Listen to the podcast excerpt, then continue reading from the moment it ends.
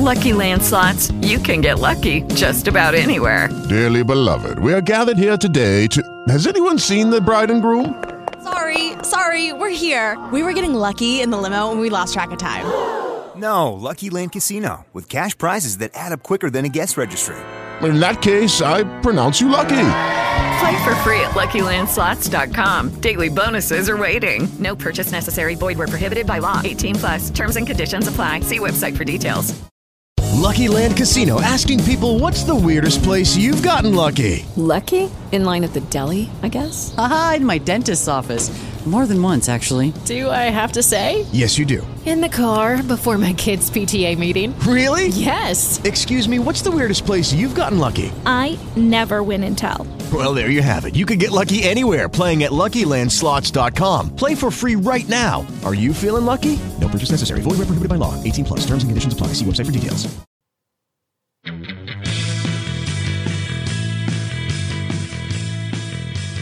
One Among the Sleepless, a novel written and performed for podcast by Mike Bennett.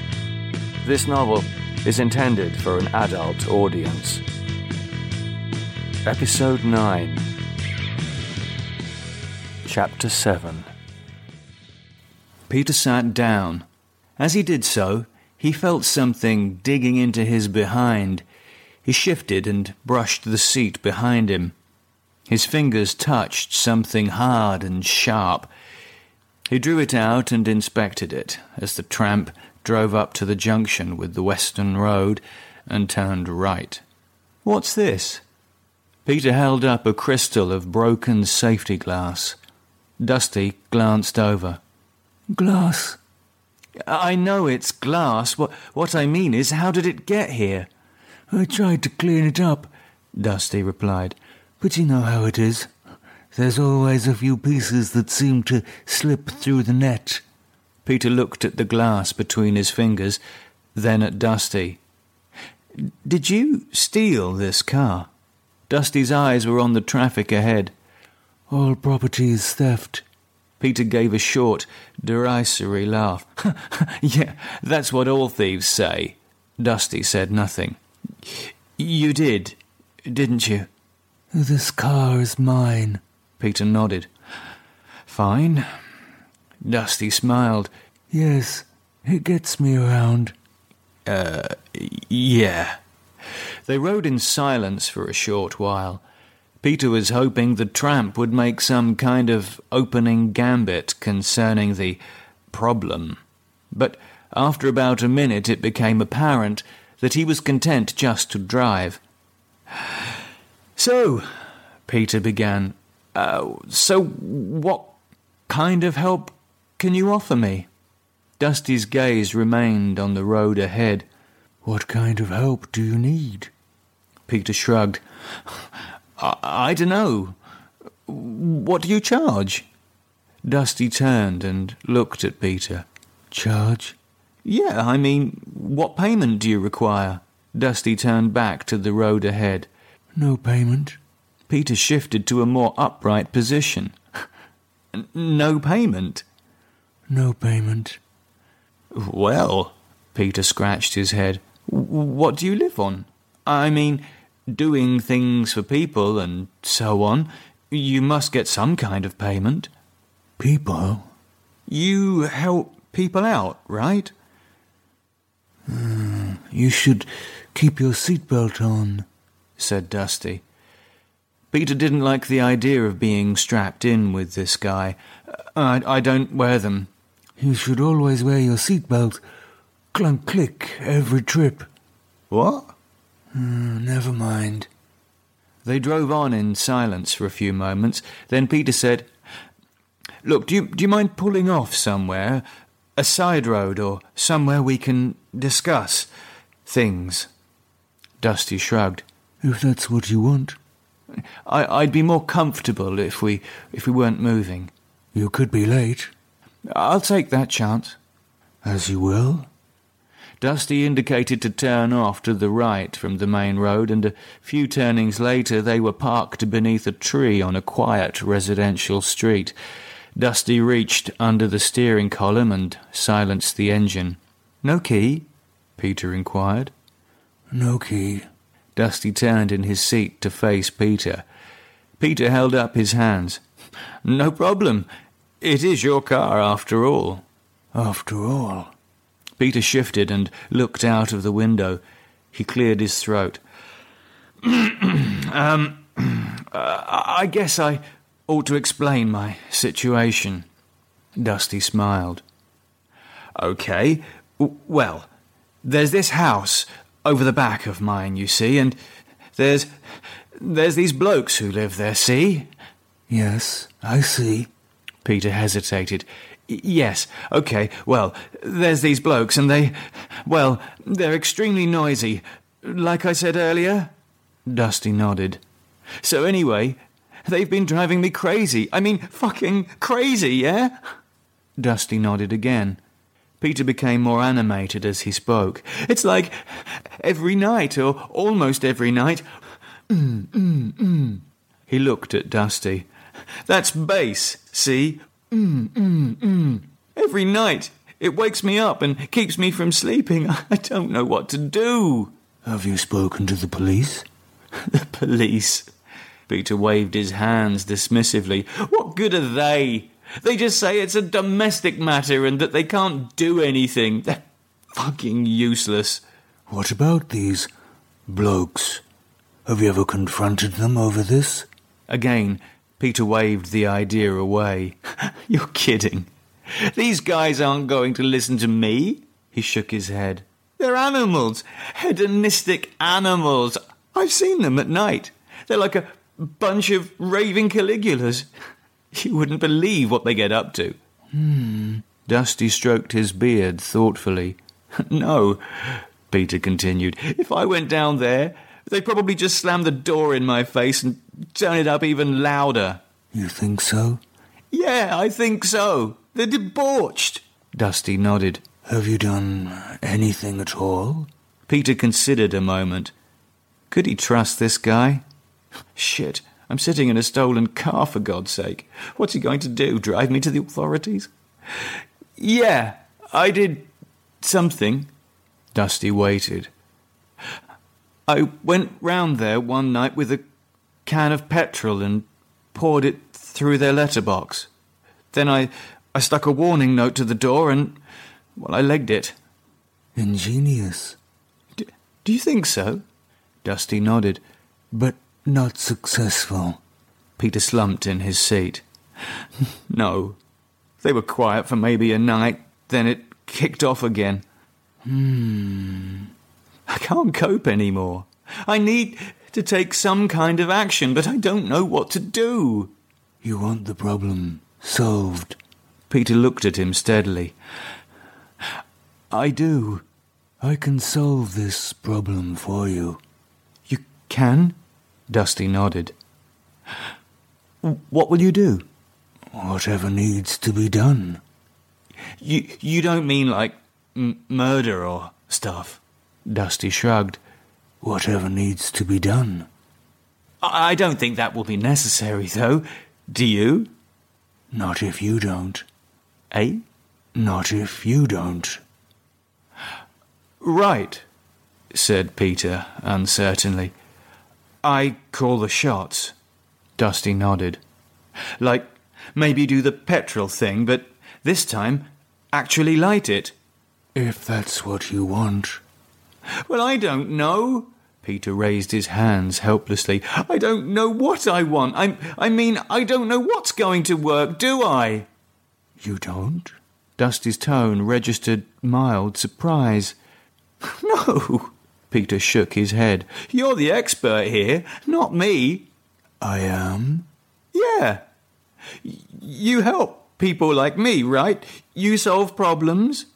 Dusty said nothing. Peter suddenly felt as though the tramp were scrutinizing him. Hello? You are the one. Peter frowned. What? The one. You are the one. What are you talking about? Are you the one? Peter looked at the tramp with deepening puzzlement. What was going on here? He scratched his head and waved his hand absently. I don't know. What do you think? What I think doesn't matter, said Dusty. Are you the one? Peter laughed nervously. I have no idea what the fuck you're talking about. Dusty pushed himself back in his seat and sighed. He lowered his head slightly. Uh, are you okay? Dusty looked up at him. No, he said quietly. No, I'm. I'm not okay. Peter shifted in his seat. Was it something that I said? Dusty nodded. I'm afraid so. Peter shook his head. Well, I. he began, but his voice was suddenly cut off as Dusty reached out and grabbed the back of his head. Peter didn't even have time to gasp as he was pulled violently off balance. He felt a crushing pressure on his face as Dusty's other hand suddenly clamped hard over his nose and mouth, cutting off his breath. Peter's eyes bulged with shock and terror as he felt himself being pushed down in his seat, his legs buckling beneath him as the tramp's weight bore down upon him. He pulled at Dusty's arms, but they were incredibly powerful. His head felt like it was fixed in a vice. He tried to scream, but he couldn't breathe. The air trapped in his lungs was beginning to burn as he felt his nose suddenly break beneath the pressure. Blood flowed beneath the tramp's fingers, finding its way into Peter's mouth and turning his panic to hysteria. He thrashed desperately within the impossible confines of the passenger seat. His chest heaved, cramping his abdominal muscles and causing spasms of pain to radiate through him like fire. Peter fought back, but already he was weakening. His fingers scrabbled frantically for purchase at Dusty's clothes and hair. He reached out for the tramp's eyes. He managed to claw away the sunglasses before the tramp raised his face beyond Peter's reach. Small clusters of light began to coruscate at the peripheries of Peter's vision. The agony in his chest began to abate, and Peter found himself lost in the tramp's newly revealed eyes. There was an expression of sadness there, of pity, possibly even pain. Peter ceased to struggle. He gripped Dusty's shoulders with what little strength he had remaining, his fingers white and trembling as he watched a tear spill from the tramp's eyes and run slowly down the length of his nose. Peter watched from a numb, ethereal place as the tear was joined by another. It fell, slow and dreamlike, a last point of brightness spinning after him as he fell away from this world into darkness.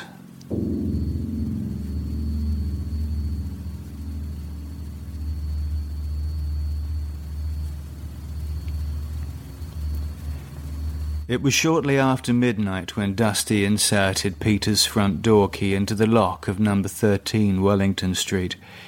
He opened the door and stepped into the darkened hallway. Then, Closing the door softly behind him, he turned on the hall light and walked silently up the stairs. When he got to the top flat, he inserted Peter's key into the lock. It didn't fit. Suddenly, the hall light switched itself off. Dusty froze in the darkness. He listened to the silence around him for a few moments before he remembered that places like this have timer switches on their hall lights. Fool, he whispered to himself. He quickly groped along the wall until he located the light switch. He found it and pushed it on. Then he returned to Peter's door, fumbled with the small ring of keys until he found another Yale, and then inserted it into the lock. The door opened. He stepped inside and switched on the light. So, this was the home of the man he had mistaken for the one Dusty shut the door behind him and looked around. He stood in a large, simply furnished room. A small kitchenette occupied one corner. It had a cooker, a fridge, and various cupboards and work surfaces. The rest of the room served as a lounge. A television stood against one wall, facing a coffee table and a small two seater sofa. There was a poster on the wall for a film called Pulp Fiction. Dusty looked at the woman on the poster. She lay on a bed with a big gun. She struck Dusty as being a little too sure of herself, but then again, he reasoned, she does have a big gun. Huh, that helps. In the corner opposite the kitchenette stood a table littered with shallow trays, bottles, and photographs. Above the table, extending from one wall to the other, was an indoor clothesline. From this hung a number of black and white photographs. Uh, a photographer. He then turned to look at two doors set in the wall opposite the front door. He crossed the room and went into the one on the left. He turned on the light. A bathroom. Next, he entered the other room, again switching on the light. It was a bedroom. But it was more than that. His eyebrows rose momentarily above the rims of his sunglasses. A shrine. All over one wall of the room were pinned a hundred or so black and white photographs. They varied in size, the largest blown up to A4. They were all of the same group of men, and one man in particular. Dusty raised his sunglasses to examine the subjects of the pictures more closely. They were an ordinary looking bunch, unoriginal, slaves to the modern style of dress and appearance. Uh, and thought, I'll wager. Dusty noticed the most photographed subject was a handsome young man, roughly in his mid twenties. Pretty boy. He touched a glossy image of the man's face. The other subjects were of similar appearance, but not as handsome. Clones. He noticed that in some of the photographs the subjects were naked. None of the pictures were posed. In each of them, the subject seemed unaware that they were being photographed. Dusty moved to the tripod fixed, expensive looking camera that pointed at the window like a weapon. For the first time, Dusty noticed the muted sound of music. Its beat was gentle against his senses. He quite liked it. He went to see what the camera had been focused upon. He reached out and eased aside the curtain. Outside, the darkened rear elevations of the houses of the next street dominated the view. Lights shone sporadically across their surfaces. Dusty noticed that the house that backed directly onto the garden of Peter Reynolds' building was where the camera was aimed. He bent his knees and placed his eye against the viewfinder. At first, he wasn't sure what he was looking at. A room dimly lit with warm colours. Then he saw a man walking around in the nude. He recognized him as one of the men from the photographs. Then he recognized another. He too was naked. Hmm, interesting. What game is this, I wonder? Then he saw the most photographed man. He was naked and smoking a large cigarette. The man sat down and passed the cigarette to one of the others. Then a girl entered. Dusty wasn't surprised to see that she was also undressed. She sat on the lap of the most photographed man.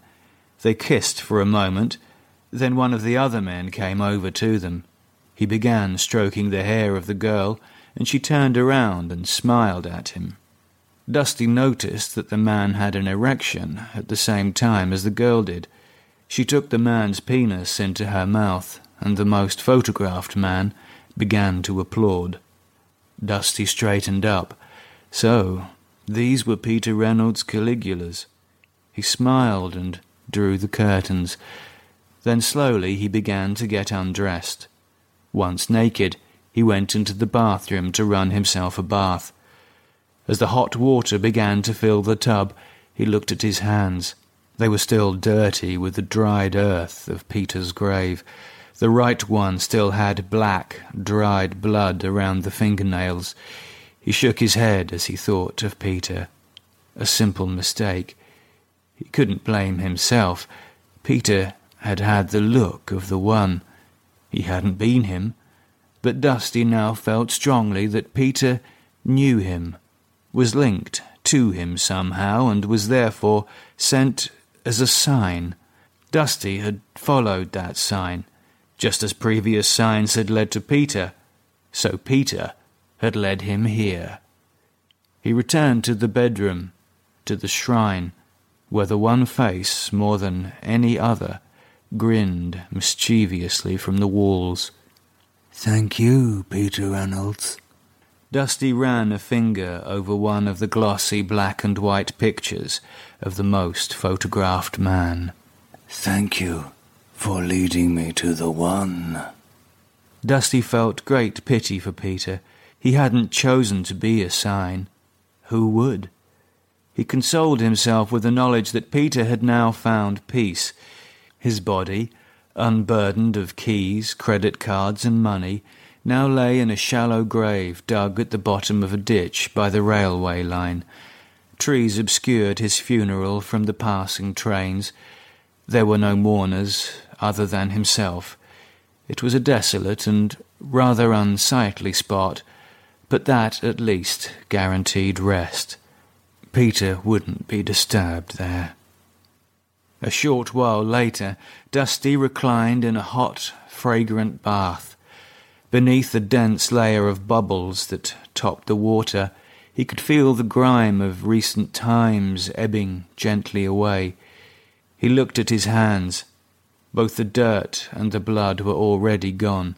He sighed and slid down until the water covered his head. He stayed submerged for a moment, then rose, water pouring thickly from his hair and beard. Then he lay back and closed his eyes. An hour later, clean and fresh smelling for the first time in months, Dusty wandered about the flat in Peter's toweling dressing gown. It was far too small for him, but he liked the feel of it against his skin. He was looking for a pair of scissors. He found some among Peter's photographic clutter in the lounge. He took the scissors into the bathroom and wiped condensation from the bathroom mirror. His reflection smiled back at him from the glass. So long, handsome. He gathered together a handful of beard and eased the scissors into the damp, woolly mass. A moment later, small clumps of hair began tumbling into the sink. By the time he had finished, the sink was full. End of part one. Who is the handsome young hedonist that grins mischievously from so many photographs? The leader of the pack? The strutting cock? Peter's most hated, or at least most photographed man? Whoever he is, the new tenant in flat 3 seems to feel he's the one. So, Let's hope for his sake that he is.